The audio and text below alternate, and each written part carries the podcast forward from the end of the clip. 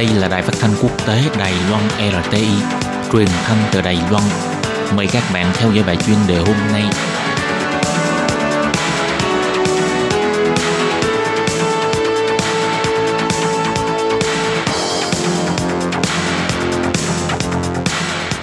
Lê Phương xin chào các bạn, các bạn thân mến. Hoan nghênh các bạn theo dõi bài chuyên đề hôm nay qua bài viết Thực hiện lời hứa với thế hệ trẻ lá phiếu bầu của giới thanh niên đã ảnh hưởng đến cuộc bầu cử tổng thống lần này. Tỷ lệ bỏ phiếu cao của giới trẻ đã cho thấy được họ không còn là những người lạnh lùng đối với thời cuộc. Họ đã chú trọng đến lợi ích của mình và cũng muốn lên tiếng cho viên cảnh của quốc gia.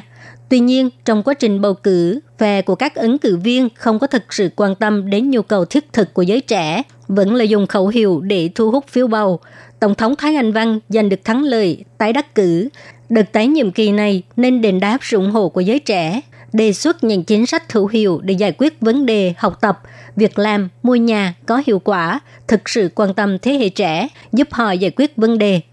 Khuynh hướng chính trị của nhóm trẻ tuổi được thể hiện rất rõ ràng. Nhóm thanh niên ủng hộ bà Thái Anh Văn trong cuộc bầu cử tổng thống là bởi vì khẩu hiệu bảo vệ chủ quyền của bà rất rõ ràng và cụ thể hơn là chủ trương thỏa thuận chung năm 1992 của Hàn Quốc Du – giành được sự ủng hộ của những người trẻ tuổi, nhất là sự tranh giành giá trị tự do dân chủ trong phong trào biểu tình tại Hồng Kông phản đối luật dẫn độ sang Trung Quốc, cũng giành được sự đồng thuận của giới trẻ.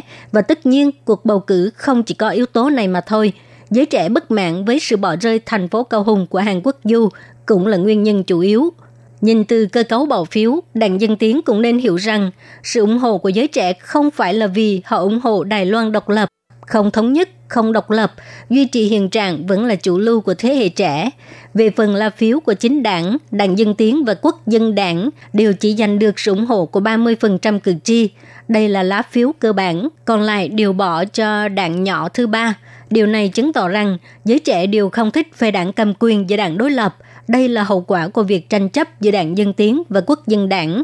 Một đặc điểm của bầu cử lần này là khoảng cách thế hệ có rất nhiều gia đình đã xảy ra xung đột giữa người trẻ tuổi và bậc tiền bối.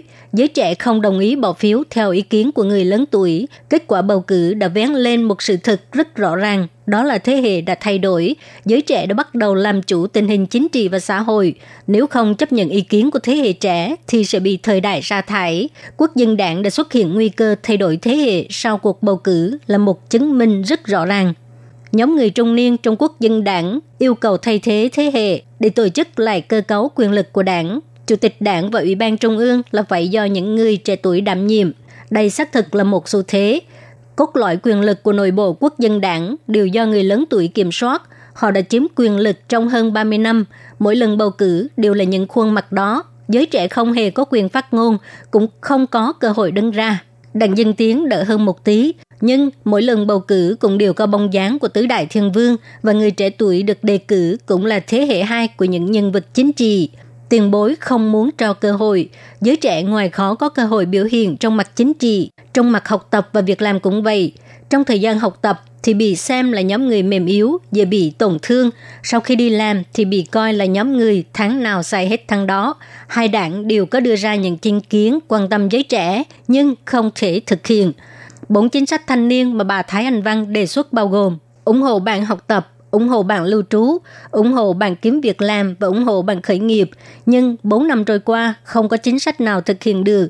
Còn chính sách thanh niên của ông Hàn Quốc Du tuy không thể thực hiện, nhưng cũng có thể cung cấp cho Tổng thống Thái Anh Văn tham khảo.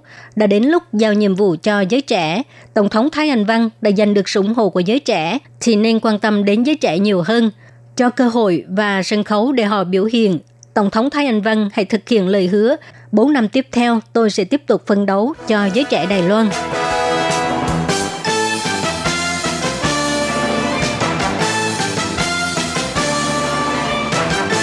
Các bạn thân mến, các bạn vừa theo dõi bài chân đề của Đài Phát thanh Quốc tế Đài Loan RTI qua bài viết Thực hiện lời hứa với thế hệ trẻ do Lê Phương thực hiện. Xin cảm ơn các bạn đã quan tâm và theo dõi.